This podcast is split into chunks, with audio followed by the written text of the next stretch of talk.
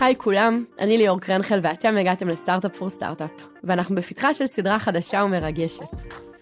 למי שהולך איתנו כבר דרך ארוכה, אתם יודעים שרוב הפרקים שלנו מתמקדים בדרך של מאנדיי. בהצלחות, באתגרים, בתובנות ובלמידות שלנו כחברה. באיזשהו שלב עצרנו והבנו שמאנדיי גדלה, התפתחה והצליחה, וגם מצליחה היום בדרכה. אבל שיש עוד דרכים למסע הזה שנקרא סטארט-אפ. ולכן החלטנו להשיק סדרה חדשה, שתאפשר הצצה לעוד דרכים שבהן אפשר להתפתח ולהצליח. בכל פרק נפגוש יזם או יזמת אחרים שמצליחים בדרכם. נשמע מהם על המסע שלהם ועל האתגרים וההזדמנויות שמגיעות עם הדרך שבה בחרו. נשמע כאן סיפורים על פיבוט, על הבחירה להתמקד בשוק הישראלי, מכירה של חברה אחת לחברה אחרת ועל עוד הרבה אלטרנטיבות בהן אפשר להצליח וללכת במסע היזמי. Startup for startup for startup.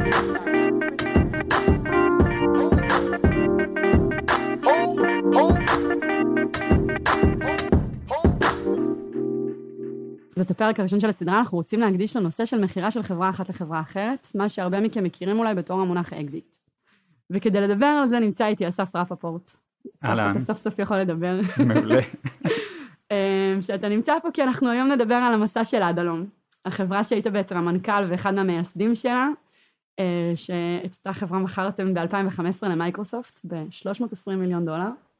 עד כאן נכון. הכל נכון? עד כאן הכל נכון. אמ, וזה קרה תוך שנתיים וחצי מיום הקמתה. ובנוסף לתהליך המכירה עצמו, נדבר היום גם על הקליטה שלכם, אה, שלכם המייסדים ושל עובדי אדלום במייקרוסופט, אה, שבעצם גם הפכת להיות המנכ"ל שלה אחר כך, אחרי תקופה, אז גם נבין איך זה קרה. אמ, מנכ"ל מייקרוסופט ישראל כמובן. וגם נדבר על מה מהמסע הזה של מכירת אדלום אתם בעצם לקחתם איתכם לוויז, חברה שהקמתם לפני שנה וחצי, כבר אוטוטו שנתיים. אוטוטו שנתיים, כן. אמ, אז זהו, אז יש לנו הרבה להספיק. איזה כיף. אמ, ואני מתרגשת, וגם סיפרת לי שזאת פעם ראשונה שאתה בעצם מתארח בפודקאסט, אז... אה, אז, אז קודם כל אני, אני מעריץ של הפודקאסט, וזה הולך להיות כנראה הפרק היחיד שאני לעולם לא אקשיב לו, כי אני לא יכול לסבול את עצמי ולשמוע את עצמי כאילו, אמ, אבל אני מתרגש ממש. אני גם, ואני מקווה שתצא מפה ותחשוב שזו הייתה חוויה מגניבה עוד לפני, אתה יודע, אחד הדברים שאנחנו תמיד אומרים זה שעוד לפני מה שחושבים המאזינים על פרק, חשוב שהאורח ירגיש טוב. בסוף הפרק נחליט. בסוף הפרק נחליט. יאללה. אז בעצם אני אשמח שנייה שנלך אחורה בזמן 2012, לשנה שבה הקמתם את אדלום, ותספר קצת על איך הכל התחיל. אז אנחנו מדברים על, על דצמבר 2012, אמ, אנחנו שלושה, שלושה יזמים עם תפיסה די מעוותת אז של, של המציאות, שבדיעבד אנחנו מבינים הרבה הרבה יותר. אמ, שלושה יזמים, בוגרי היחידות הטכנולוגיות, 81, 8200, חברים טובים, אמ, כשיש לנו בראש כזה שמה שחשוב לנו זה בעצם להקים אה, סטארט-אפ שיהיה שלנו אה, ושירגיש שלנו וזה הצלחה כאילו אינטימית כזאתי. איזה סוג של אמרנו לעצמנו בחזון שלנו בוא נעבוד עם האנשים שאנחנו הכי אוהבים שעבדנו איתם ב- ביחידה רק במסגרת אחרת במסגרת כזאת של סטארט-אפ שאנחנו כזה נקבע את הכללים בלי תורנויות בלי אה, שמירות אה, אבט"שים וכו' אה, נשמע חלום. כן, זה, זה בגדול היה החלום, חלום מאוד מאוד קטן, אה, וגם בתפיסה שלנו, אז בגלל שהיה לנו מאוד חשוב שזה יהיה שלנו, היה כזה איזה משהו, אמירה כזאת, סטארט-אפ שלנו, אז, אז המחשבה שלנו הייתה בגדול להתמקד באנג'לים, אה, ולגייס מאנג'לים, אה, וחשבנו על 300 אלף דולר כמינימום גיוס, אה, אמרנו אולי עד מיליון דולר נצליח לגייס, זה כאילו היה... רגע, התחום. רגע, עוד לפני שאתם מגייסים, על מה, דיברת על מי מי, מי יהיה בצוות, ו, וככה, ועל הרצון להיות עצמאיים בעולם, אבל מה באתם לפתור? אז לא, לא באנו לפתור, אני חושב ש, שזה זה משהו שהנחה אותנו תמיד, לפחות אותנו כצוות, זה שתמיד היה לנו הרבה יותר חשוב עם, עם, עם מי אנחנו עושים, יותר ממה אנחנו עושים. אה, ולכן זה היה כאילו בשביל- בשבילנו תמיד הכל על האנשים בעצם, עם איזה אנשים אנחנו הולכים לעבוד, איזה צוות זה הולך להיות, איך זה הולך להיראות, מה אם בסוף אה, נפתח דבר כזה או דבר אחר, זה, זה היה יותר, זה היה פחות חשוב מבחינתנו. אמ, אני אגיד שמן הסתם היה לנו פשן לסקיוריטי, זה משהו שעשינו בצבא, זה משהו שלמדתי אותו בסוג של אה, בצבא, הייתי תשע שנים ב-8200 וב-81 ובתלפיות, אז זה היה חלק מהעיסוק העיקרי שלי, אמ, אז לגמרי היה לנו גם פשן שם, וגם מהצד השני זה מן הסתם זה יתרון, סוג של יתרון תחרותי, צוות שיוצא מהיחידות המסוימות האלה, מן הסתם יהיה לו כנראה יותר קל לגייס, לגייס אנשים ולבנות צוות ולגייס כסף, סביב, אה, סביב cyber security. אני חייבת להגיד שכבר ההתחלה של המסע נשמעת לא טריוויאלית, כי הרבה מאוד אנשים שמתחילים חברה, מתחילים סטארט-אפ, בעצם עסוקים הרבה מאוד זמן בלמצוא את השותפים הנכונים. נכון. זה אולי אחד האתגרים הכי גדולים שיש, והרבה מאוד חברות נסגרות על השותפים הלא נכונים ועל חוסר יכולת של בעצם מייסדים אה, להגיע לאיזושהי הרמוניה. ו- ומנגד אנשים משקיעים שנים בלחפש את הרעיון הזה, נכון? מחפשים את ההארה הזאת, ו- ואתה בא ואומר, היה לנו את הצוות מתחילת הדרך וזה מה שהיה לנו, ושם היה ביטחון, והבנו שהרעיון יכול להשתנות. הרעיון יכול להשתנות, הולך להשתנות, זה, זה כמעט בוודאות, ואגב, זה, אני חושב שזה נכון לכל, לכל צוות ולכל רעיון, אני חושב שהרבה פעמים אנשים חושבים, יש לי רעיון לסטארט-אפ, שאני חושב שאין כזה דבר רעיון לסטארט-אפ, אני חושב שיש לי צוות לסטארט-אפ, זה בערך הנקודת התחלה של סטארט-אפ. אחרי שיש צוות, צוות יחשוב על רעיון, כנראה יהיה רעיון לא מוצלח, ואחר כך יהיה רעיון עוד אחד לא מוצלח, וכאלה סדרה של, של רעיונות אה, מוצלחים יותר או מוצלחים פחות, עד שבעצם אה, גדלים ומצליחים. אגב, גם אחרי גיוס, ואחרי שגייסת על רעיון, זה עדיין לא אומר שהוא רעיון מוצלח, ויש סיכוי מאוד מאוד טוב, והרבה סטארט-אפים עושים פיבוט או משפרים את הרעיון או מתכווננים מחדש. אה, אז לגמרי אנחנו תמיד מקסמנו אה, על צוות ואני חושב שזה הדבר הכי הכי חשוב. ולמזלי גם יצא ש, שזכיתי זה צוות שעבדתי איתו מן הסתם גם ב-8200 ו-81 אבל גם באדלום אחרי זה נשאר איתי במייקרוסופט ועכשיו בוויז אז יש לי כזה את אותם שותפים וואו ב... אתם רצים שנים. 20 שנה ביחד. וואו באמת לא טריוויאלי לא אז רגע אז אוקיי אז אני חוזרת לנקודה שסיפרת שככה רציתם לפנות לאנג'לים עם מה, עם מה תכננתם להגיע לאנג'לים האלה? אז, אז היה לנו... ממש דרך... לבוא ולהגיד יש צוות ואנחנו טובים בסייבר? לא, אז, אז, אז אנחנו לא, לא הבנו, זה, הכל זה תובנות של בדיעבד. אנחנו חשבנו שצריך, יש איזה checkbox שצריך למלא כדי אה, להצליח לגייס. אז אמרנו, אתה צריך לקוח, אתה לא יכול לבוא, מה, נבוא עם מצגת וצוות, למי אכפת ממצגת וצוות? לא נכון, זה הסתבר בדיוק ההפוך. אמ, אבל אז לגמרי חשבנו שנצטרך לבוא עם רעיון שהוא יותר אפוי, שיש לנו איזה לקוח או מישהו שמעוניין ב, אה, אה, אה, ברעיון הזה. והיה לנו רעיון מאוד רע כאילו אני יכול להגיד בדיעבד וזה ואנחנו חשבנו בזמנו כמובן שהוא רעיון ממש טוב. מה זה היה? וואו security ל SharePoint אני מניח שחלק מהאנשים אפילו לא יודעים מה זה SharePoint אבל, אבל לאט לאט אני אספר איך הגענו איך באמת הגענו איך גייסנו בדרך ב, ב, בהרבה טעויות בקומדיה של טעויות גייסנו בטעות חמישה מיליון דולר לא מאנג'לים אה, ובסוף בסוף בסוף הגענו לכיוון שהוא הרבה הרבה יותר מעניין, הרבה יותר אה, אה, חכם ורעיון פשוט הרבה יותר טוב. זה יפה, אנחנו מדברים פחות מעשר דקות, עברו כמה דקות רק, וכבר אחד הדברים המעניינים שככה, סליחה אם זה נשמע כמו איזה ניתוח פסיכולוגי, אבל אני, שאני לומדת עליך זה שמצד אחד אתה בא ואומר, היו לנו הרבה מאוד אקסיומות והיו לנו דעות, אבל בכל המסע הזה הייתם ממש מוכנים אה, לזנוח את, את כל אחת מהאקסיומות האלה. כאילו מצד אחד יש דעות ויש אמונות, והנה אתה אומר, היה לנו רעיון, אבל אתה גם לא מתבייש לבוא ולהגיד, זה רעיון גרוע. או טעיתי, בסוף לא גייסתי מאנג'לים, אז מה אם חשבנו שאנג'לים זה את הדרך? אה, זה מעניין. יש כן. הרבה אנשים שמחזיקים, רק מתוך האגו מחזיקים במקום של אם חשבנו משהו ומכרנו אותו למשקיעים, אז חייבים לרוץ עם זה. אז, אז אני חושב שזה זה, זה באמת הנקודת מוצא שלנו, שבאמת מה שיש לנו זה צוות. לא הבנו את זה ככה, אנחנו באמת חשבנו שמה שאנחנו אומרים זה רעיון. אבל מה שהיה לנו ויש לנו ויש לי גם היום זה באמת צוות וזה באמת באמת הדבר הכי חשוב אמ, ולכן גם קל נורא להשתחרר מרעיונות כי אתה לא באמת מתאהב ברעיון לא באתי להציל את אה, לא קמתי בבוקר ואמרתי אני הולך להציל את עולם ה SharePoint מאיומי ה security כאילו זה, אני חשבתי שזה באמת היה רעיון טוב אבל התגלגלנו ל cloud security שזה רעיון סופר מגניב וסופר מעניין וגם שם מצאנו את ה passion שלנו אז, אז אני חושב שדווקא מזה שאתה מבין שאתה מתחיל מצוות ושזה הבסיס שלך הרבה יותר קל לך להתנייד מ... אני רוצה לגייס מאנג'לים, אני רוצה לגייס מקרנות, אני רוצה לעשות SharePoint Security, אני רוצה לעשות Cloud Security, אני לא רוצה לעשות Security בכלל ואני רוצה לעשות דברים אחרים לגמרי. אה, יש בזה משהו משחרר הייתי אומר. למה חשבתם לפנות לאנג'לים? אז שוב, אני, באמת זה עולם תפיסה קצת מוטעה, אולי קצת ילדותי אפילו, כי אמרנו שוב, מה שמעניין אותנו, הפחד שלנו הכי גדול היה מקרן כמו סקויה, קרן אמריקאית שתבוא, ואת יודעת, תגנוב לנו את הרעיון, וכעבור אתה יודע אנחנו נרוץ כסטארט-אפ במשך שנה שנתיים ואז הם יביאו מנכ"ל אמריקאי כי זה מה שהם יודעים יחליף אותנו אנחנו נהפוך להיות uh, פיונים כאלה בסטארט-אפ. ואתה יודע נהיה אומנם בסטארט-אפ גדול ומוצלח אבל הוא לא ירגיש שלנו. וכל חלום העצמאות ילך. כל חלום, אולי יעשו לנו תורנות ואבט"שים ונחזור למטבח, כאילו, זה, זה, זה הפחד כזה, הפחד שלנו. ובאמת הנושא של עצמאות היה ממש חשוב. אז אמרנו, איך בונים את זה? נביא אנג'לים שיהיו איתנו בבורד ויתמכו בנו ורק כשנצטרך ממש כסף גדול מקרן אז נבוא אבל כבר נהיה, נהיה חברה חזקה יותר היה לנו איזו תפיסה של מלחמת עולמות כזאת שלא לא באמת קרתה אגב היא לא כזאת תפיסה מוטעית אני אגיד גם שוב יש לה שורשים זה לא, לא איזה סיוט שהיה לנו בלילה. פעם קרנות בעיקר קרנות אמריקאיות גם באמת פעלו ככה. זה היה היסטורית זה כאילו היה פאונדרים מביאים עד שלב מסוים והפאונדרים אחר כך מוחלפים באמת על ידי הנהלה מקצועית מה שנקרא. ואני אמרתי מה, מה אני צריך את זה? כאילו מה כן. אני לא, לא, לא זה לא מה שאני מעדיף לעשות משהו שהוא יותר קטן פחות מוצלח אפילו אה, אבל שירגיש שלנו שירגיש שזה אנחנו שזה ירגיש שזה הקלצ'ר שלנו והכיף שלנו. ולכן אנג'לים זה היה נראה בדיוק הדבר המתאים. סכום קטן אמ, וזה לא קרה. לא רק שזה לא קרה גייסתם מסקויה. גייסנו מסקויה.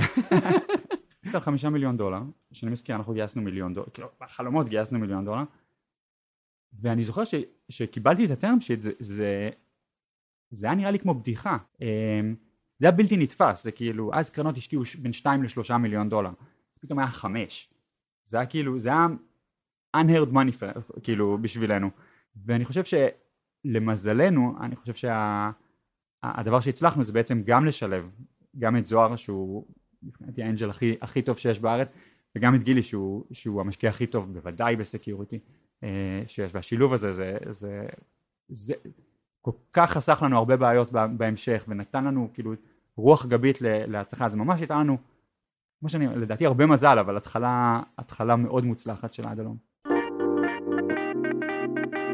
וגייסתם חמישה מיליון דולר שזה כבר הרבה יותר ממה שתכננתם הרבה יותר זה איך נראה החלום באותה תקופה? למה כיוונתם כשישבתם ככה? ובחלומות הכי פרועים שלכם דמיינתם מה זה יכול להיות.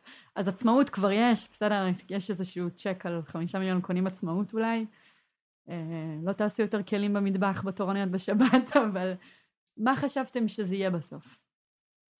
אמ, אז לא, לא, היה לנו, לא היה לנו כזה יעד, לא היה לנו החלום שבוא נמכור את החברה במאה מיליון דולר או בוא נעשה, באמת אמרנו בוא נהנה, כאילו היה לנו כל הזמן את התחושה הדבר הזה הולך, לי, יום אחד יגלו את הבלוף והדבר הזה הולך להתפוצץ אל הקיר ויבינו שכאילו אנחנו, אנחנו לא באמת יודעים מה אנחנו עושים. וואו ממש תסמונת המתחזה. זה, כן זה ממש אה, עד היום יש לי את זה זה כאילו זה, זה מתישהו בדיוק יום אחד ידפקו בדלת ויגידו טוב ילדים תצאו בבקשה כאילו מה עשיתם פה. אמ, על מי הסתכלתם מסביב? 2012 מי נראה לכם וואו. אז אז Onavo אני חושב שיש משהו ב... במישהו שהוא, יש הרבה, הרבה מדברים על מנטורס, אני חושב שיש משהו ב peership, כאילו מישהו שהוא פשוט חצי שנה, שנה לפניך, אני חושב שזה ה... כנראה העצות הכי טובות, ומבחינתי Onavo זה היה, אה, הנה הם עושים סיבוב A, אני יכול ללמוד מחר אני שם. כן, אז בעוד חצי שנה אני אהיה שם, אז אני, יש לי מישהו שעשה את זה בתקופה האחרונה, כי יש מצב שהעצות שאפילו אני היום אתן ל, ל, ליזמים או, ל, או, או, כאילו, או לחברות, לא רלוונטיות, כי האקלים השתנה. כאילו העצות שאסף המנכ"ל של אדלום היה נותן לאסף המנכ"ל של וויז לא בטוח שהן כל כך רלוונטיות או up to date אבל העצות ש... גם העיבוד של המציאות שאתה עושה בתקופה הזאת הוא כבר כזה שלא ממש מייצג את מה שקרה ב real time, אין מה לעשות. אה. נכון, אבל, אבל העצות שיבגני מארמיס ייתן לי כאילו היום בוויז הן הרבה הרבה יותר רלוונטיות כי הן צעד אחד לפנינו. אז מבחינתי אונבו זה היה במשך תקופה, אה, אה, לדעתי הם אפילו לא יודעים את זה, כאילו, אבל... עכשיו הם ידעו. עכשיו הם ידעו, אז, אז אה, רועי וגיא תודה. אמ, ואז יש שנתיים, פחות או יותר, של פעילות. בואו ככה ת, ת, תאמלק לנו. מה הספקתם בשנתיים של עד הלום, שנייה לפני שמייקרוסופט דופקת בדלת ואומרת היי? אז עד הלום בתחום ה-Cloud Security עושה uh, SAS Security. אה, זה היה התקופה ששוב Cloud מתפוצץ, Security מתפוצץ. SaaS מתחיל ממש לתפוס תאוצה. לגמרי, אה, ושם היינו בזמן הנכון. אה, ובעצם עד היום הייתה בעולם לא סטארט-אפ יחיד, היה בערך איזה עשרה סטארט-אפים אה, אה, מאוד דומים לנו, הרבה מהם מה Silicon Valley, אבל באיזשהו מקום היה לנו משהו מאוד משותף, כאילו אפשר להגיד תקציב ה marketing שלנו היה סוג של תקציב משותף, שבעצם לקדם ולהסביר שזו בעיה משמעותית, זו בעיה שצריך לטפל בה עכשיו, ושהטוב ביותר ינצח. לא, לא עצרנו בחמש, גייסנו סך הכל חמישים מיליון דולר, הגענו בסוף לכמעט עשרה מיליון דולר ARR, אה, שרוב הכסף הגיע בחודשים האחרונים. בנינו מוצר, התחלנו למכור אותו, התחלנו בלקוחות מאוד מאוד קטנים בעסקאות מאוד מאוד קטנות.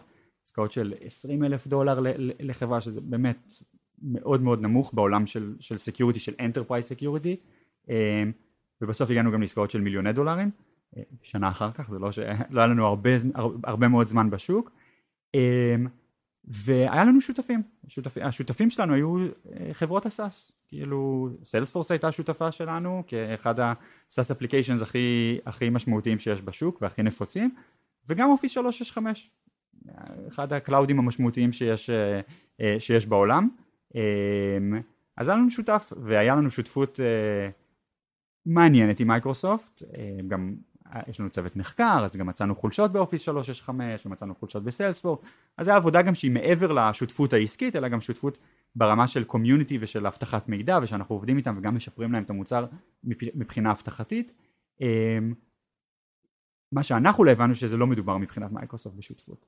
כלומר, יש פה שותף, שותף אסטרטגי למייקרוסופט, ומגיעים אנשים מה corp dev. אנחנו חושבים, אה, מעולה, corp dev, זה אלה שעושים שותפות כנראה, זה corporate development, זה לא אמר לנו כלום, זה לא... נשמע לך כמו פיתוח עסקי ולא כמו הזרוע שמחפשת כן. רכישות. לגמרי, בדיוק, היום אני יודע בדיוק מה עושים corp dev, אז corp dev היה נשמע לי כמו biz dev, ולא הייתי יודע, אם היית מחליפה, מחליפה לי את שתי המילים, לא הייתי, לא הייתי אפילו שם לב להבדל. ואנחנו בעצם, אה, אה, זה אפילו לא אני הולך, בגלל שזה שותפות טכנולוגית, אז זה בכלל לא, לא, לא מענייני, כאילו זה היה, היה לי דברים אחרים שאני התעסקתי בהם. אה, גם לא בניתי מאוד על השותפיות האלה, לא חשבתי שמייקרוסופט תלך ותמכור אותנו, שסיילספורס עכשיו במקום למכור סיילספורס או במקום למכור אופיס 365 ימכרו פתאום אדלום. לא חלמתי שזה מה שיקרה, אבל כן חשבתי שזה חשוב החיבור למייקרוסופט, לסיילספורס, לאחרים. אמ, אסטרטגית אתה אומר לכל הפחות. כן, חשוב ברמת CTO נגיד, חשוב ברמה אולי ה-VP Sales שלי יפגוש אותם, אבל שלא יבלבלו לי בשכל, יש לנו מיקוד אחר ואנחנו מתמקדים ב market ולמכור ואנחנו בוחרים direct ושם הראש שלי בעצם היה. אה, ולכן אני בכלל לא נפגש עם מייקרוסופט, זה כאילו כמעט per הגדרה. אה, זה הגיע לרמה שהם, כאילו יום אחד אחד ה-BDRים שלנו מתקשר, מתקשר ואומר לי כאילו תקשיב מנכ"ל מייקרוסופט אה, ישראל מחפש אותך כי הוא אומר שאתה לא עונה לו לטלפון והוא ממש רוצה להיפגש כאילו ואני כזה כאילו השאיר את זה ב contact us כזה אני כזה אוקיי אולי אני אחזור לטלפון או משהו כזה ובעצם זה, זה מה שקורה שבעצם מייקרוסופט עושה איזה תהליך סוג של מאחורי הקלעים של מסתכלת על השוק, מחליטה שהיא לא, שוב כל זה, כל, כל זה אני יודע בדיעבד, בדיעבד, כן, כן. זה, זה, מסתכלת על השוק, אומרת השוק הזה מאוד מעניין אותנו, מסתכלת על ניתוח build versus buy, בהתחלה חושבת שהיא תעשה build יעבוד לה, והיא אומרת אני אבנה את זה בעצמי, אחרי כמה חודשים מבינה שזה יותר מורכב ממה שהיא חשבה, שזה הרבה יותר כוח אדם, אולי עדיף לקנות, ואז עושה בעצם ניתוח, מדברת עם כנראה כל השחקנים, כנראה לכל השחקנים מציעה שותפות, סוג של שותפות כזאתי, יש פה את אדלום שגם חמודים ו- ויש פה איזה CTO ממש, ממש חכם ונחמד ו- ו- וממשיכים לעבוד ולומדים ממנו הרבה על המוצר ועל הטכנולוגיה. ובעצם עושה ניתוח מאוד ומביאים את corp dev והם יושבים בחדר ולומדים על, על ה business גם ועל איך מוכרים ו- ואני אפילו לא מבין שבעצם מדובר ב- ברכישה. אבל עוד פעם אני רוצה לחזור ל... ל- לא היינו סתם טיפשים כאילו סתם תמימים. גם בעולם שלנו מייקרוסופט זה, זה קצת כמו שסיילספורס תקנה חברות security. זה, זה, זה קורה ב, ב, בנדיר זה לא, היום מייקרוסופט... זה לא ה-usual suspect באותה תקופה, אתה אומר. לגמרי לא, כאילו היית אומרת לי, זה פאלו אלטו באו ורוצים, זה צ'ק פוינט מדברים איתך, זה IBM אז קנתה חברות security, אז הייתי אומר, אוקיי, אני מבין, אני יכול להבין את זה. מייקרוסופט זה היה רחוק, זה כאילו מאוד, זה כמו שמאנדי, תדבר עם חברות security ומחר תקנה חברות security. כן, וגם באמת כמו שאמרת קודם, החיבור למוצר הוא מאוד מאוד ברור, זאת אומרת, הוא... הם אמורים אמיתי. להשתמש בכם, כן, זה סיפור כן, אמיתי. הסיפור אמיתי, הסיפור, הסיפור עובד, make sense, אה, אין לי הרבה אמונה, אין לי אמונה גדולה מאוד ב... בשותפות הזאת, אבל אני לא אומר לא למייקרוסופט. ובכל זאת הרבה מהלקוחות שלנו משתמשים באופיס 365. החיבור הוא, הוא, הוא חשוב, ו, אבל, אבל לא חשבנו לרגע על, על רכישה. אמ, ובעצם יום אחד אני, אנחנו, אני לוקח חופש, אני גר, כבר עברתי לארה"ב, גרתי בסן פרנסיסקו והחלטתי שאני אקח שבוע חופש וחברים מהארץ באים לבקר אותי וזה באמת השבוע חופש הראשון שלי אחרי, אחרי שנתיים בחברה והשנתיים לא פשוטות. לא פשוטות כי הן עמוסות, אבל גם לא פשוטות כי אני גר לבד בארצות הברית, כאילו מתגעגע לחברים שלי, ונורא התרגשתי לקראת השבוע הזה. גם אתה לא אומר את זה כל, ה, כל השיחה שלנו, אבל הקצב צמיחה שלכם היה מאוד מאוד מאוד מהיר. להגיע לעשרה מיליון דולר ARR תוך שנה וחצי, בסדר? כי חצי שנה חיפשתם את עצמכם. ו... זה product market fit מאוד מהיר, אסף, זה לא... זאת אומרת, הייתה שנה וחצי אינטנסיביות בהגדרה אובייקטיבית. אין, אין הרבה פעמים בסטארט-אפ של אף פעם שאתה יכול לעצור רגע וליהנות מההצלחה. גם כשאתה מגייס, אתה אומר, אתה לוק... כל פעם שאתה מגייס עוד כסף אתה גם לוקח על עצמך עוד ציפיות, עוד אחריות. עוד אחריות, כאילו המ- המ- המעמסה גדלה, נכון שאתה אתה, אתה מקבל עוד אוויר לנשימה, אתה יכול לגדול יותר, אתה, זה הישג מדהים, זה הישג שאתה חוגג, אבל גם זה, יש, יש לזה צד, צד לא פשוט, כאילו, אני חושב בסטארט-אפ נדיר אם בכלל, אני אולי, אולי צריך לשמוע, אולי אני אקשיב לפודקאסטים האחרים עם היזמים, איך הם מצליחים באמת את הרגעים האלה של רגע ליהנות מההצלחה, רגע להגיד וואו, אנחנו במעלה הדרך אבל אנחנו עדיין איזה כיף אנחנו מצליחים, אמ, אז לא היה לנו את זה. כאילו גם עכשיו שאני מספר את זה, אני לא זוכר את אדלום כוואו, כאילו אדלום חברה שמאוד מאוד הצליחה ו- ועל פניו רגעי המשבר באדלום היו מאוד קטנים, היה, היינו בתקופה נכונה, עם הצוות הנכון, כאילו בשוק הנכון, כמעט כל הכוכבים קצת הסתדרו לנו, ועדיין אני אומר, גם בחוויה הזאת זה לא היה חוויה כאילו וואו כל הזמן נהנינו וחייכנו וזה, זה היה חוויה הישרדותית. אמ, אז בתוך ההישרדות הזאת באים חברים לבקר. אז כן, אז אני לוקח שבוע חופש ובאים לבקר ואנחנו נוסעים מסן פרנסיסקו אנחנו נוסעים ללאס וגאס ואז אני מקבל טלפון אה, מריין קופר מ corp dev. אה, מייקרוסופט. מייקרוסופט. אה, וזו שיחה מאוד מאוד מוזרה, כאילו הוא אומר לי אני הולך לשלוח לך אימייל אבל אני רוצה להקריא לך את המייל שאני שולח לך. אני כזה, עכשיו באמת השעה הייתה שמונה וחצי בבוקר, שמונה וחצי בבוקר זה לא שעה שקמים בלאס וגאס, חברים שלי ישנו בחדר, ישנתי איתם בחדר, אז לא היה לי איפה לדבר, אז אני יוצא למסדרון, מזל שהמסדרונות ב- ב- ב- במלון של וגאס הם כל כך ארוכים, אז אני הולך הלוך ושוב, כאילו זה, כל כיוון זה איזה רבע שעה כזה, אז אני הולך הלוך ושוב ואני מדבר איתו כאילו אה, בטלפון, ובעצם מה שהוא מקריא לי, הוא מקריא לי LOI, letter of intent, שזה בעצם, אפשר להגיד שזה מכתב של עמוד עמוד וחצי כזה, שיש בו כמעט את כל העקרונות של אה, מסמך רכישה. מה הסכום ומה קורה ו- ו- ו- וכאילו ואיך זה ה-reverse vesting ואיך כל הדברים יעבדו. אה, כמעט כל העקרונות לדעתי של אה, המהותיים של עסקת רכישה הוא מקריא ושואל אותי ומה אתה חושב. אה, והאמת שהייתי הייתי מוכן לרגע הזה. איך זה- היית מוכן לרגע הזה? הייתי מוכן כי, כי אני חושב שיש חוק והנה אני, אני, כל מי שיקשיב לפודקאסט גם יהיה לדעת לפחות בתפיסה שלי יהיה מוכן לרגע הזה. החוק אומר שאתה קודם כל כל הצעת רכישה you are flattered כאילו אתה, אתה מודה לה כאילו זה לא משהו אתה לא קוקי ואתה לא יאיר וזה כאילו ובכל זאת מייקרוסופט מציעה לרכוש אותך לא משנה אפילו מה הסכום זה מחמאה. זה, זה אז, אז I'm flattered אני מאוד מאוד מוחמא אבל זה לא רלוונטי זה לא החוק הכנה נפשית עמוקה לאוקיי, עומדים להציע לי לקנות את החברה שהרגע, שאני עובד עליה ואני... לא מהמקום הזה היית לא, מוכן. כנ- כנראה שאם אם היית שואלת אותי, אם, אם ריין היה מדבר עם, עם, עם, עם הבטן שלי או עם הלב שלי, אז הייתי אומר לו איפה חותמים. כנראה זה, אוקיי, מעולה, איפה חותמים. וואו. כאילו, כן, כי זה היה הצעה מפגרת, כאילו, מבחינתנו. זה היה סכום מאוד מאוד גדול, עוד לא 320. זה גדל, זה גדל משמעותית לסכום הזה. אבל זה היה סכום גדול, זה היה סכום, זה היה סכום ש, שמסדר אותך לחיים. אז ריין מדבר איתך בטלפון, אתה כבר עושה את החישובים בראש, ובגדול התגובה הראשונית של הבטן שלך זה וואו. זה וואו, זה כאילו, זה וואו, כמו שאמרתי, זה וואו כפול, כי וואו אחד זה בכלל, מייקרוסופט קונים אותנו, כאילו לא כזה קשור, לא מתחבר, לא, לא היה מאוד מחובר למציאות שלי, זה קצת, קצת כמו הסקויה, נותנים לי term sheet כזה, קצת לא זה. אה, מצד שני גם הסכום, וואו על הסכום, כאילו זה לא, זה, זה באמת הישג שאם, שבתחילת הדרך הייתי חותם עליו ארבע פעמים, וגם גם באותה נקודה שאנחנו אמנם עד הלא מוצלחת, יש בזה איזה הישג, הישג מאוד מאוד גדול. אה, אז כזה תחושה פנימית של וואו ההישג הפיננסי הוא מאוד מאוד אה, אה, מוצלח. מצד שני יש את ה... by the book התשובה שאני מאוד מוחמא ו... אה, ו... אבל אנחנו לא מעוניינים.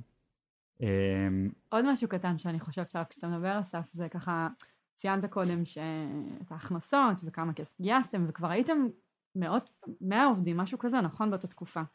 היינו 130 עובדים, כאילו בעולם. בעולם, 130 עובדים בעד הלום באותה תקופה, ואתה מספר פה באמת על החוויה ההישרדותית. אולי כשמגיעה הצעה כזאת ואתה אומר, הנה, הנה אני מסדר את כולם פיננסית, הנה האחריות הזאת יורדת מהכתב, כאילו יש אולי איזו הקלה כזאת קצת, אה. שזה הצליח והאחריות כבר לא עליי?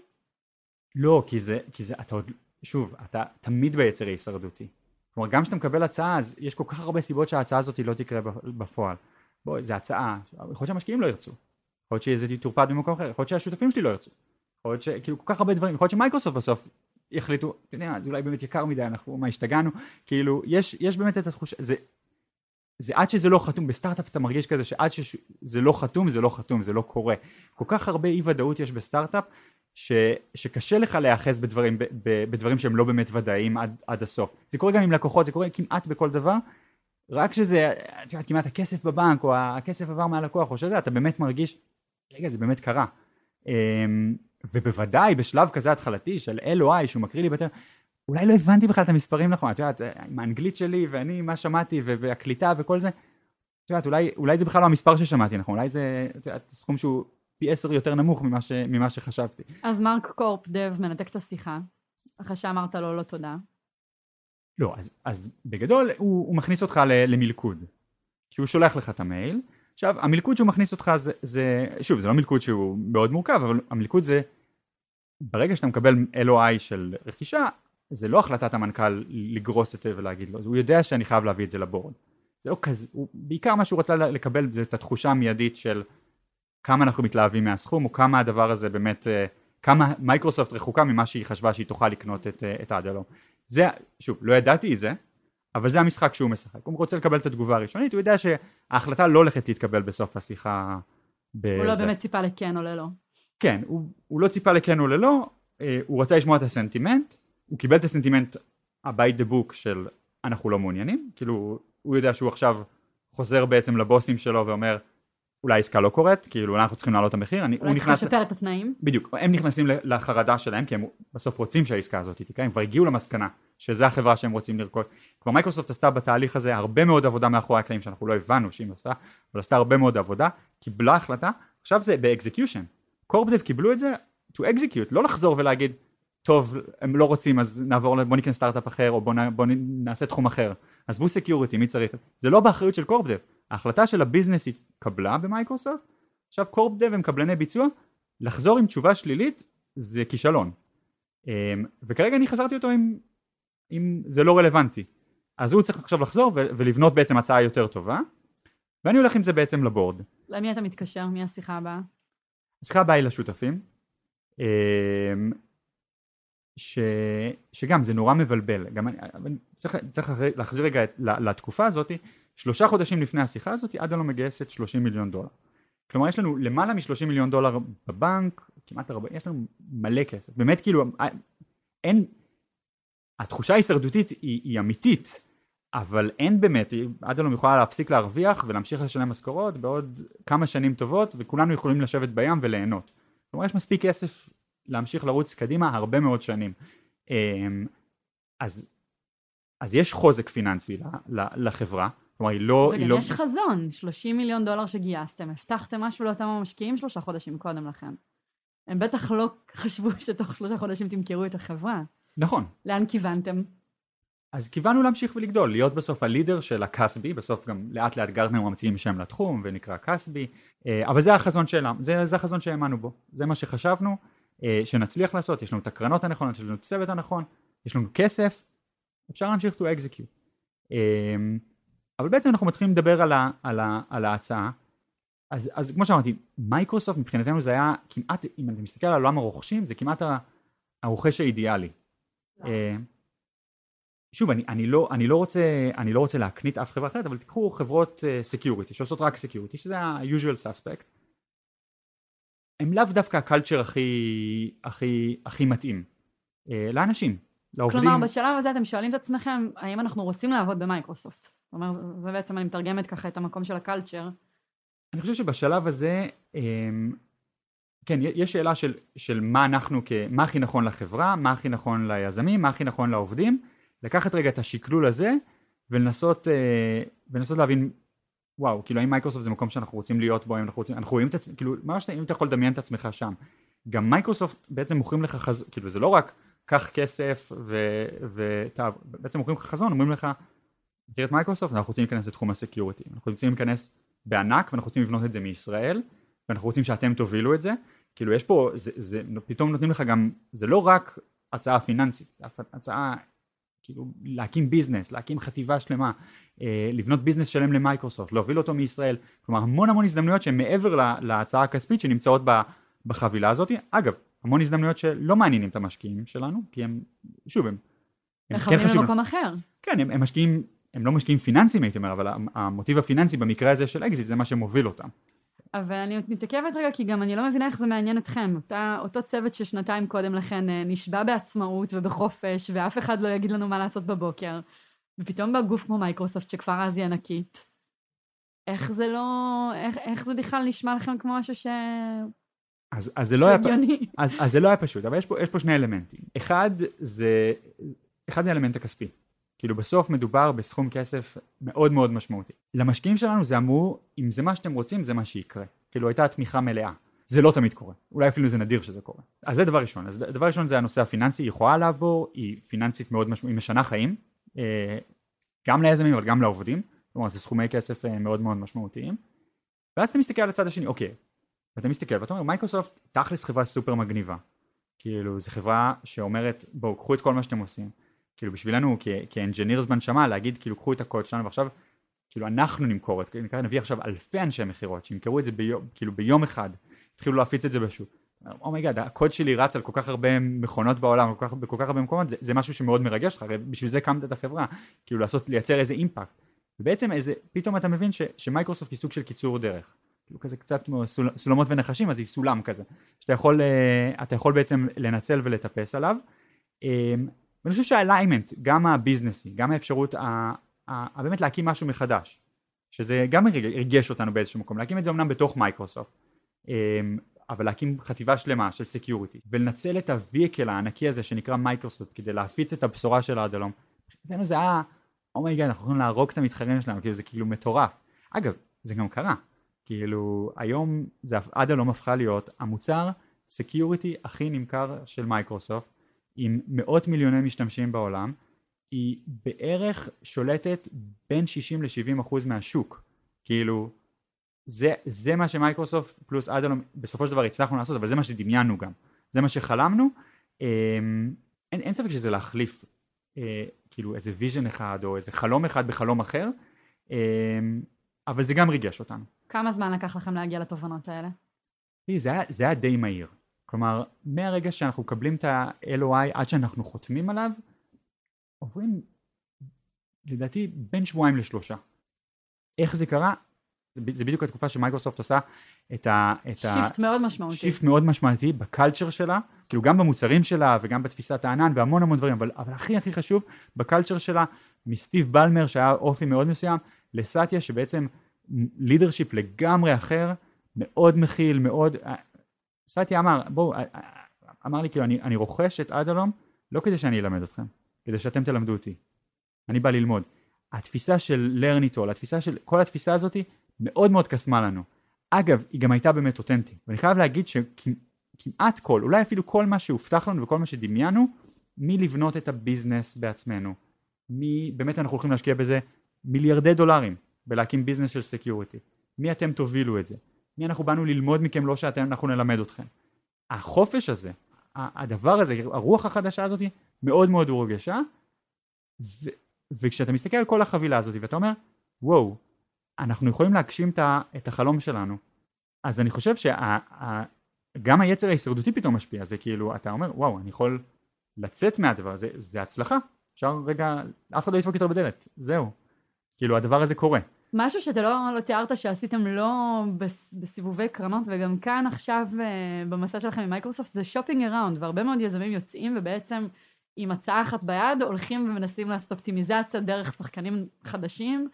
Uh, פניתם לעוד, משק... לעוד רוכשים פוטנציאליים כדי לנסות לקבל הצעה טובה יותר? התפיסה שלנו, וזה נכון גם לגבי השקעות, וגם היום אגב ב Wiz, יש לנו מטרה ויש לנו יעד, וכשאנחנו מגיעים ליעד הזה, או ל ballpark הזה, ושאנחנו מקבלים הצעה שאנחנו מרוצים ממנה ואנחנו אוהבים את הבן אדם שאנחנו עובדים איתו אנחנו לוקחים. כאילו מבחינתי לסחוט את הלימון ולמקסם ולעשות אחרי זה שופינג או דברים כאלה זה פשוט לא האופי שלי. אני, אני מוכן להשאיר כסף על השולחן אבל לדעת שהלכתי עם הבן אדם שאני רוצה ובתחושה טובה וכאילו וגם זה עמד ברף שלי. אגב הרף שלנו מאוד מאוד גבוה. כאילו זה לא שהרף שלנו בינוני הרף שלנו מאוד מאוד גבוה. כשאנחנו מגיעים לרף אנחנו... זאת אומרת יש את הקריטריונים ששמנו לג... אם לגמרי. כל עוד הצ'קליסט מלא, אני לא צריך לחפש משהו שהוא אלטר... אין פומו סביב דברים אחרים אין, בעולם. אין, אין פומו לגמרי, אנחנו אה, מאוד מאוד, אני חושב שזו גישה מאוד משחררת, ואני חושב שזה עושה שני דברים. קודם כל זה נורא קל לעבוד ככה, כאילו זה נורא משחרר, כי אתה יודע, זה הבר, הגעתי לבר, אני מרוצה, אני אוהב את הבן אדם, אתה גם יכול הרבה יותר למקסם על הבן אדם ולא על הוולואציה או כמה אחוזים או דברים כאלה, אתה באמת מקסם, פתאום מתחיל למקסם על הדברים הבאמת משמעותיים, והדבר השני זה באמת, הצד השני מרגיש את זה. כלומר, הצד השני יודע שאני יכול עכשיו לקחת את ה-term sheet, או אני יכול לקחת את ה-LOI, ולרוץ עכשיו, ולהתחיל לסחוט הצעות יותר טובות וזה. אבל אם ההצעה עומדת בתנאים, והוא מרגיש שבאמת, היי, מסתכל לי בעיניים ולוחץ לי את היד ואומר לי, כאילו, זה, זה התנאים שאני רוצה אם תעמוד בהם, אני לוקח את ההצעה ואני... הדינמיקה הזאת והטראסט הזה הוא, הוא משהו שמלווה אותך אחר כך עוד ועוד ועוד בהמשך. יש עוד פקטור שלישי שזה גם העניין של העלות האלטרנטיבית של הזמן שלכם. אתה יודע, הרבה פעמים שוכחים שבכל מסע כזה יש לך המון דברים שאתה אמור לעשות כמנכ"ל ויזם של חברה, ומה תעשה במקום לחפש עכשיו רוכש פוטנציאלי אחר באותו הזמן? לפעמים יהיה לזה הרבה יותר ערך עבורכם. זה לגמרי נכון, הנושא של להתמקד, לחזור מהר לביזנס, כאילו בסוף כל דבר כזה, גם הסיבוב השקעה וגם די רכישה. אם אתה מתחיל עכשיו, אתה יורד מהפוקוס בעצם ואתה מתעסק בדברים שהם לא בפוקוס שלך, זה מאוד מאוד בעייתי לחברה, זה מאוד מורגש. אגב זה מתחיל להיות כאילו גם שיח פתאום בחברה, אני חושב שגם זה מקצר תהליכים וזה דרמטי, זו נקודה ממש טובה. באיזה שלב משתפים את העובדים? מתי אפשר לשתף את העובדים? אז, אז זה לוקח הרבה זמן, כאילו עסקה, עסקה זה תהליך ארוך, גם כשהיא עסקה פשוטה, אה, היא, היא תהליך ארוך, אני חושב שחודשיים זה מהר עד שלושה, אני חושב שלנו זה היה חודשיים, אנחנו היינו על הצד, הצד המהיר, זו תקופה מן הסתם סופר סופר רגישה.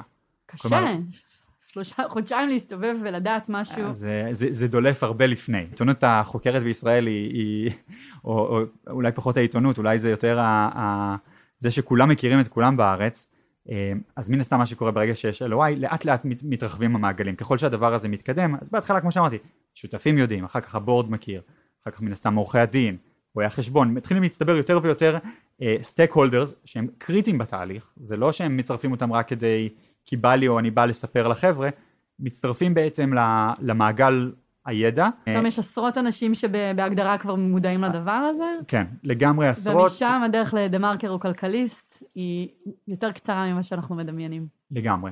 אז אז הנחנו שהדבר הזה ילך, יקרה בסופו של דבר. אני אומרת את זה אגב מניסיון כואב, כן? אנחנו, אני פותחת סוגריים, כשטסנו לגייס 150 מיליון דולר, בדרך לשדה התעופה, פתחנו כתבה בכלכליסט שגייסנו 180 מיליון דולר, התחילו להיכנס הודעות מזל טוב, ואתה יכול לדמיין את התחושה, זה היה אחד הרגעים הכי קשים, כי גם ככה יש לחץ לפני שטסים לגייס כסף, ונצליח, לא נצליח, וזה היה גיוס ענק. עכשיו כולם חשבו שכבר הצלחנו, וגם הסכום שדובר הוא בכלל לא הסכום שתכננו לגייס, אז כל מה שנצליח לעשות יישמע פחות טוב ממה שדיווחו עליו.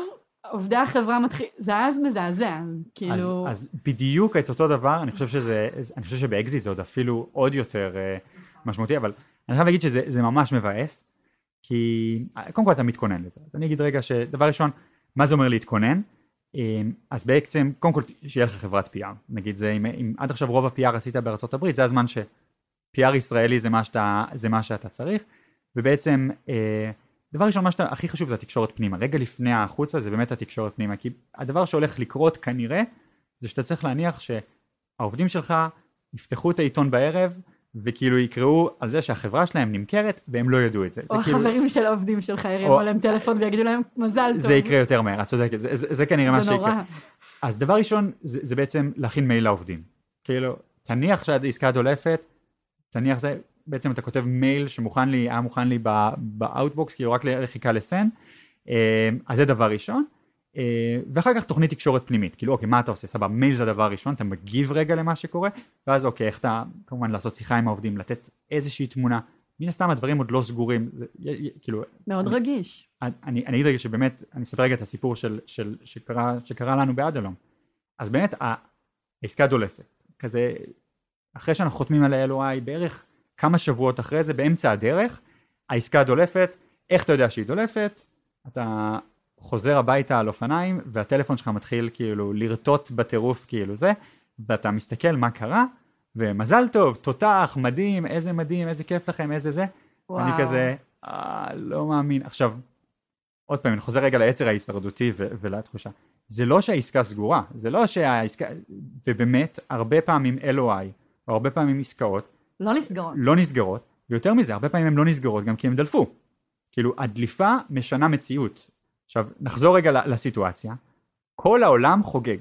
זה עכשיו עד הלא נמכרת ב-320 מיליון דולר, כולם במזל טוב, ואני רק חושב, כאילו, כולם שולחים לי מזל טוב, וזה כאילו, אני הכ... בנקודה הכי מבאסת שיכולה להיות, כי איזה מזל טוב, כרגע העסקה לא תקרה בטח, ואתה ביצר ההישרדותי שלך, והדברים לא באמת קורים, ו... ובדיוק כמו השקעה שמתפרסמת, שאולי תקרה אולי לא, אתה לא באמת יכול לחגוג את הרגע הזה, וגם איזה לחגוג, יש לי כל כך הרבה עובדים, יש לי 130 עובדים עכשיו, שלא שמעו את זה ממני, לא באנו וסיפר, כי לא היה מה לספר כל כך, אין, זה, משבר קוראים, אמון פנימי. בדיוק, משבר אמון פנימי, משבר תקשורת, כאילו, ממש לא זמן לחגוג, וכולם חוגגים מסביבך.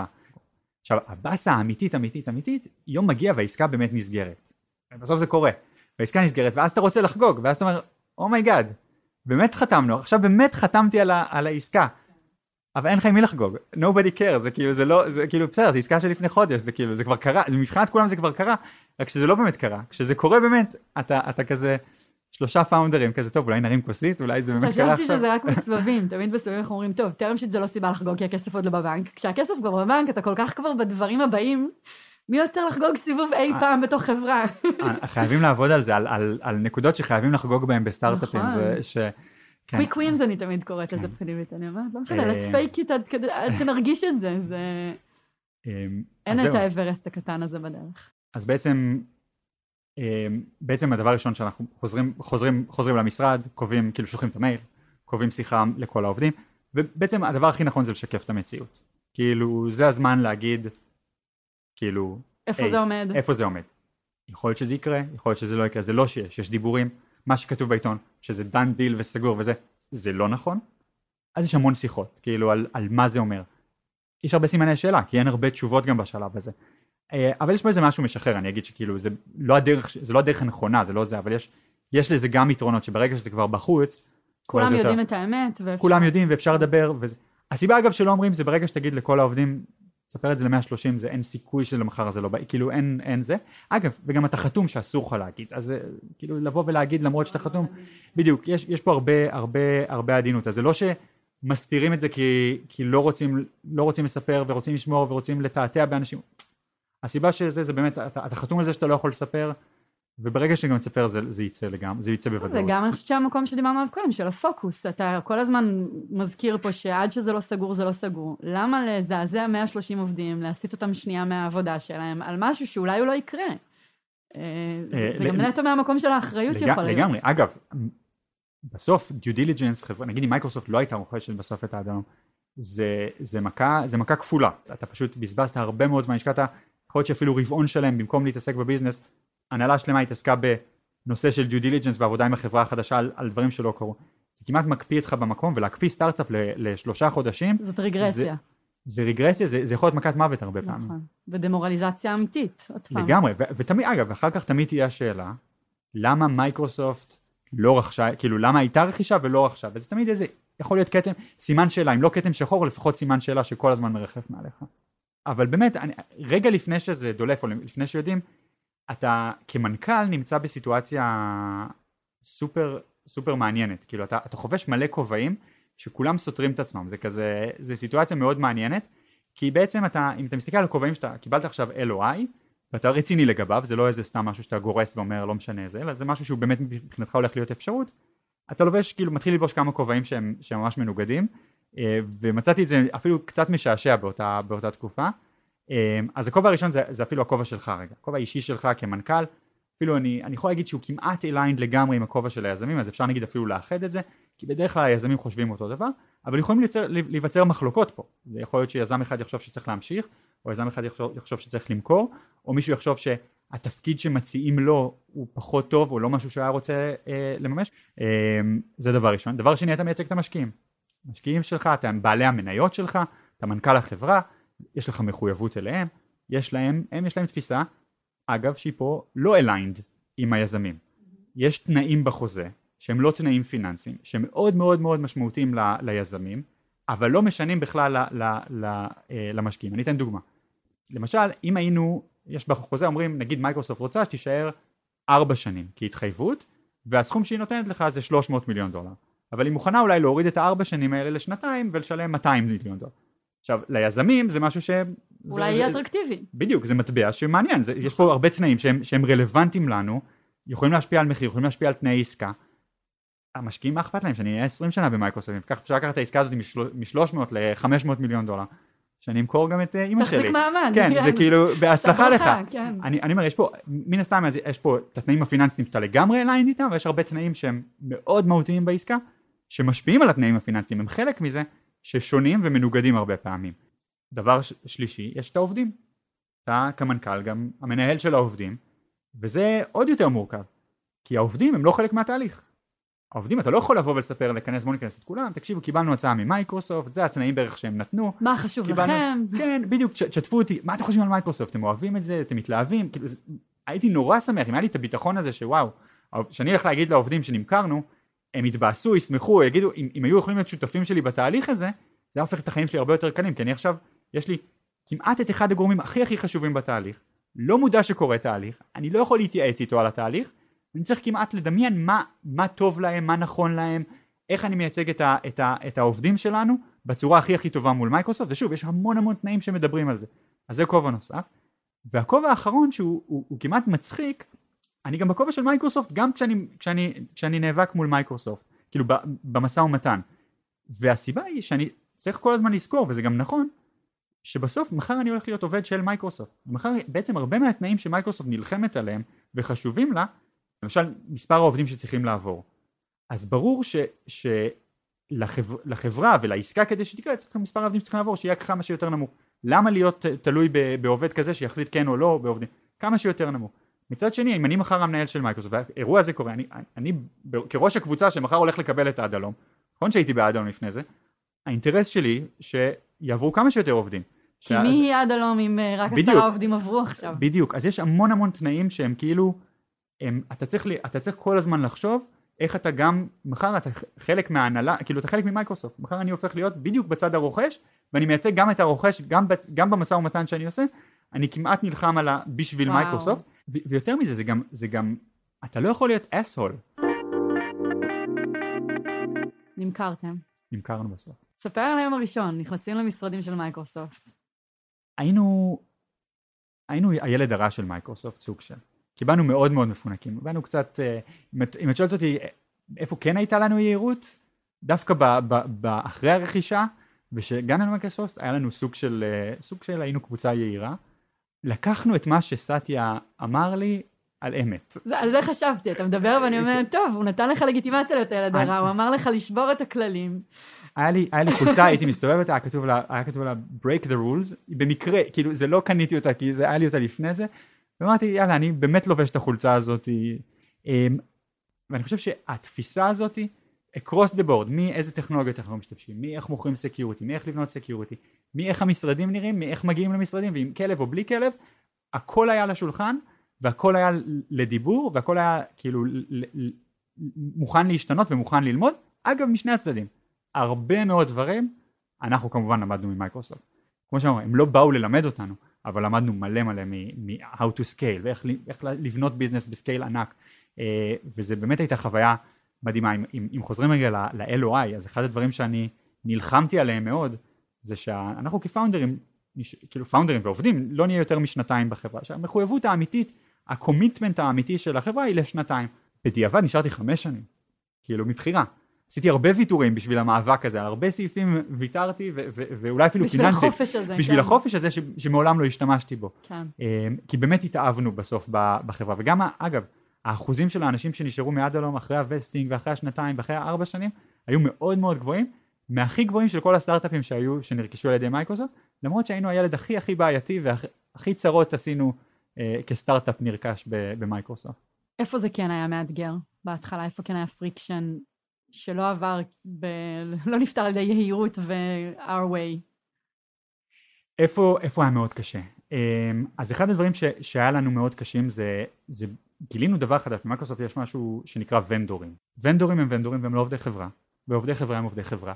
אה, ויש הבדל ביחס, אגב הבדל ש, שלא מייקרוסופט הרעה החליטה שהיא רוצה להתע, להתעמר בעובדים, אלא הבדל שבאמת אנשים שהם לא עובדי חברה, אי אפשר להתייחס אליהם בדיוק כמו עובדי חברה כי אחרת יש טענה לגלית שעובדי הקבלן הם בעצם עובדי חברה וזה רק לנראות ודברים כאלה. ולכן כמעט אה, מוסדית זה צריך להיות, חייבת להיות ההפרדה הזאת.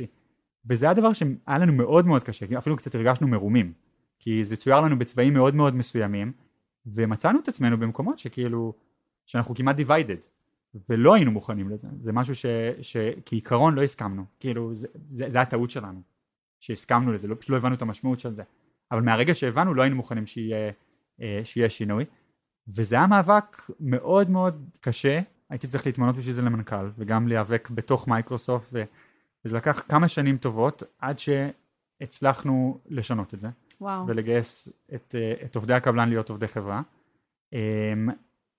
לצערי זה לא ממשיך. זה נורא קל, זה קורה, אגב זה, זה לא מייקרוסופט, זה קורה בכל החברות, זה, זה קורה בגוגל ופייסבוק ואינטל וזה קורה בכל חברה, בכל חברה, זה כנראה טבע של, של קורפורטס ואולי יש דברים שאפשר לשנות בקורפורט ואולי יש דברים שאי אפשר לשנות שם. אגב יש לנו בדרך ממש בימים אלה פרק על העסקה ישירה ואני אספר לך שבמאנדי אפילו צוות הניקיון הוא בהעסקה ישירה זאת אומרת אנחנו ממש מקפידים על זה. אז אתם מדהימים ואני סופר מעריך את זה ואני שמח שחברות כמו מאנדי ואחרות וכאילו שאנחנו באמת מצמיחים פה אגב גם וויז כזאתי אבל שאנחנו מצמיחים חברות שהן שונות שיש להן תפיסת העסקה שונה אני חושב שזה מאוד מאוד בריא ואני חושב שבסוף זה חשוב מאוד לעובדים שמועסקים ישירות, זה בסוף מי שזה, עזבי רגע שזה באמת כן, פוגע בעובדי. כן, חזר לטאלנט, נכון. זה באמת משמעותי לעובדים שלנו, זה באמת מפריע להם. ואני חושב שהקורפורט מפספסים את הנקודה הזאת, זה לא רק, it's not all about עובדי הקבלן ותנאי ההעסקה שלהם, זה גם על הערכים שלנו והערכים של העובדים בהעסקה ישירה. כמעט חמש שנים במייקרוסופט יצאתם לדרך חדשה, אה, אוטוטו עברו שנתיים מאז אותה, אותה הדרך. בעצם החלטתם לצאת ולהקים שוב סטארט-אפ. אז אם אני, אם אני חוזר לנקודת ההחלטה הזאת, קודם כל זו לא החלטה פשוטה. אה, היא לא החלטה פשוטה משתי סיבות. אחת כי טוב לך במייקרוסופט. כאילו אתה באמת עושה תפקיד שהוא באמת באמת משמעותי, באמת חשוב. גם אני עושה אותו תקופה קצרה, הייתי, הייתי, אמנם אני חמש שנים במייקרוסופט, אבל עשיתי את התפקיד קצת יותר משנתיים, זה לא תקופה, זה לא קדנציה מאוד מאוד ארוכה. יש עוד הרבה דברים שאפשר לעשות. יש עוד מלא דברים כן. שאפשר לעשות. אני אוהב את האנשים, כיף לי, אז זה מצד אחד קושי. Uh, מצד שני, קושי נוסף של זה, זה, זה, יש פחד. כאילו, דיברנו על הלדפוק בדלת ועל ה, על תסמונת המתחזה. טוב, זה הלך לך פעם אחת, אבל זה לא ילך פעמיים. וגם הציפיות עכשיו זה אם אני אעשה, אצא ואעזוב ואקים את וויז ונמכור ב-310 מיליון דולר, כולם יגידו, בשביל זה יצאת לדרך. כן, בשביל זה יצאת לדרך, זה כבר עשית, זה, כאילו לפחות הציפייה היא לעשות משהו הרבה הרבה יותר משמעותי, וזה רף מאוד מאוד גבוה. אמ, ושני הפחדים האלה ביחד שקודם כל לא רע לך והדבר הזה הוא מפחיד כי הוא באמת באמת מסוכן ואולי באמת יגלו שאתה יזם גרוע כאילו הרי בסוף עשית יש לך data point אחד שבמקרה הצלחת פשוט תתגלה שאתה לא משהו לא יזם טוב ו- וכאילו יש פה איזה פחד מאוד מאוד קשה שלא רק לא תצליח אלא גם תפגע, ב- תפגע בהצלחה הקודמת שלך אז מה אמ, בכל זאת בוער? אז מה בוער? אמ, אז קודם כל הרגיש לי הרגשתי קצת לא עצמי כאילו אני זוכר אני זוכר את זה בכמה בכמה כמנכ"ל מייקרוסופט יצא לעשות המון שיחות עם אה, בוגרי 8200 בוגרי אוניברסיטאות כאילו יזמים יצא לי מלא פורומים שאתה מדבר איתם ומקבל שאלות ומרבית השאלות בצורה לא מפתיעה היו על עד הלום איך זה למכור חברה? איך עשית את הגיוס הראשון? איך מכרת? איך מוכרים מוצר ל enterprise פעם ראשונה?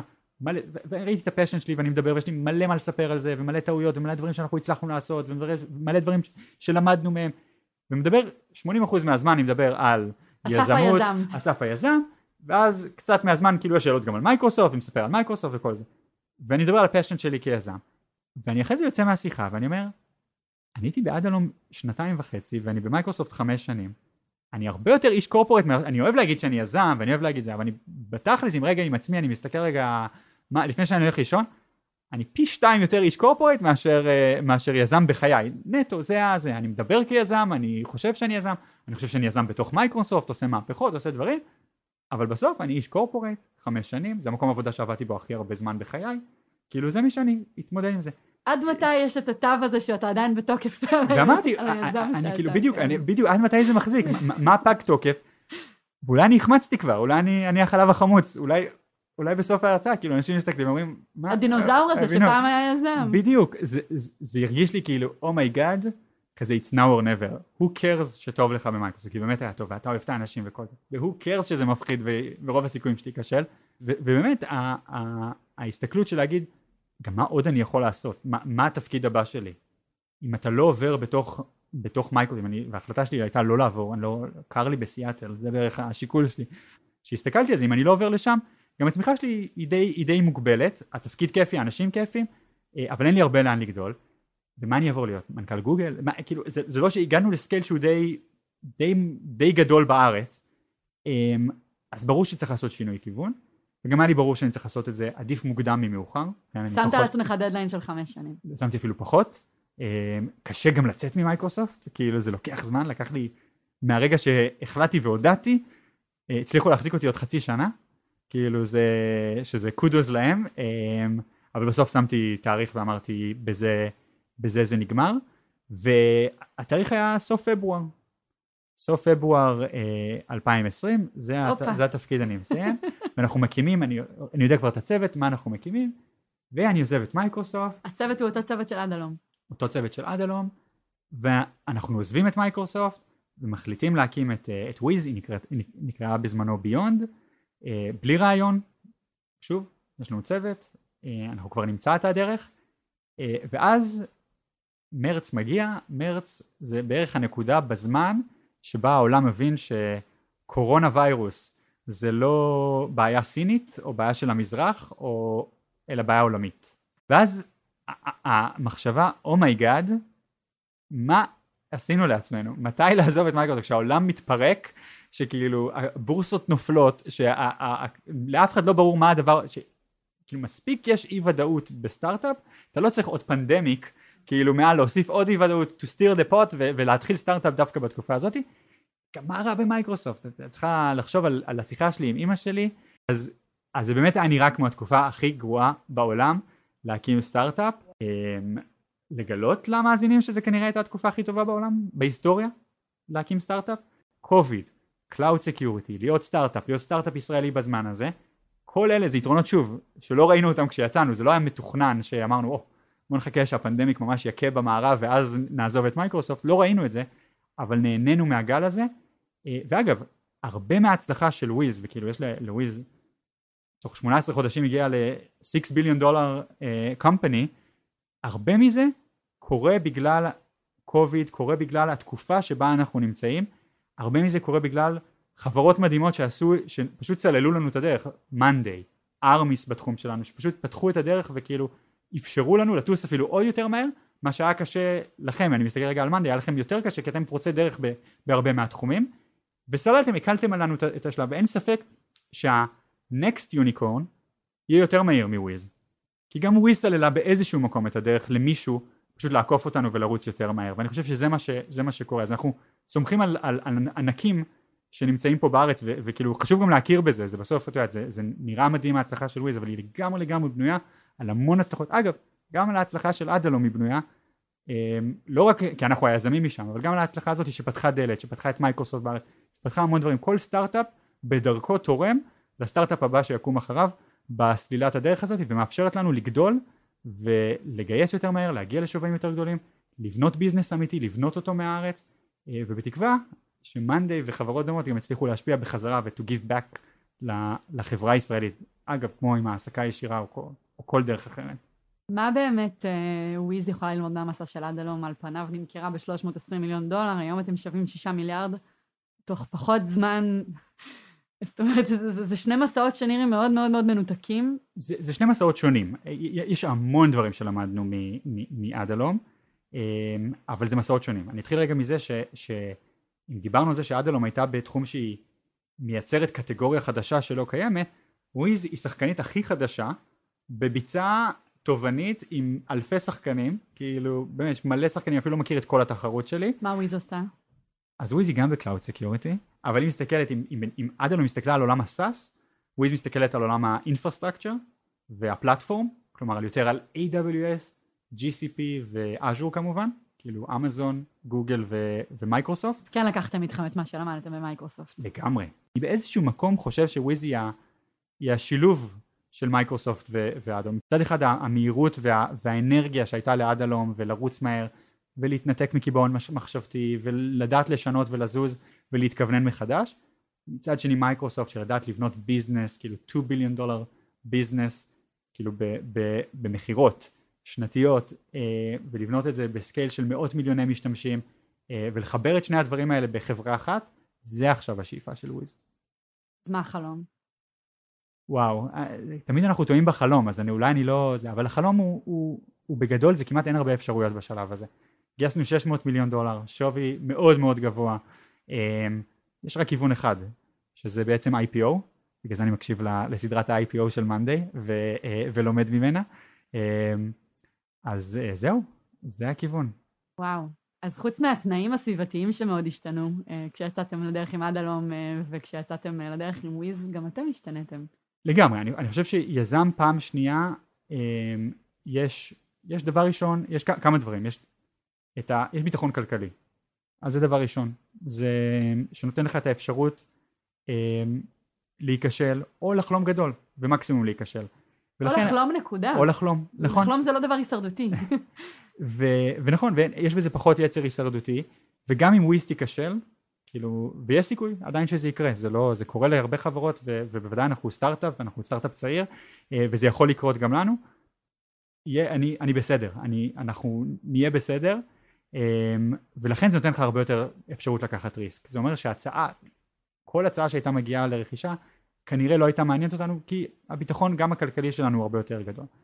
ואין ספק שאתה מגיע עם הרבה הרבה יותר ניסיון, אז כל הטעויות, אתה כאילו, אתה מוכן לטעויות חדשות. כל הטעויות הראשונות שעשית, אתה מנסה להימנע מהן, אתה מתחיל לעשות רק טעויות חדשות, אז זה דבר נוסף.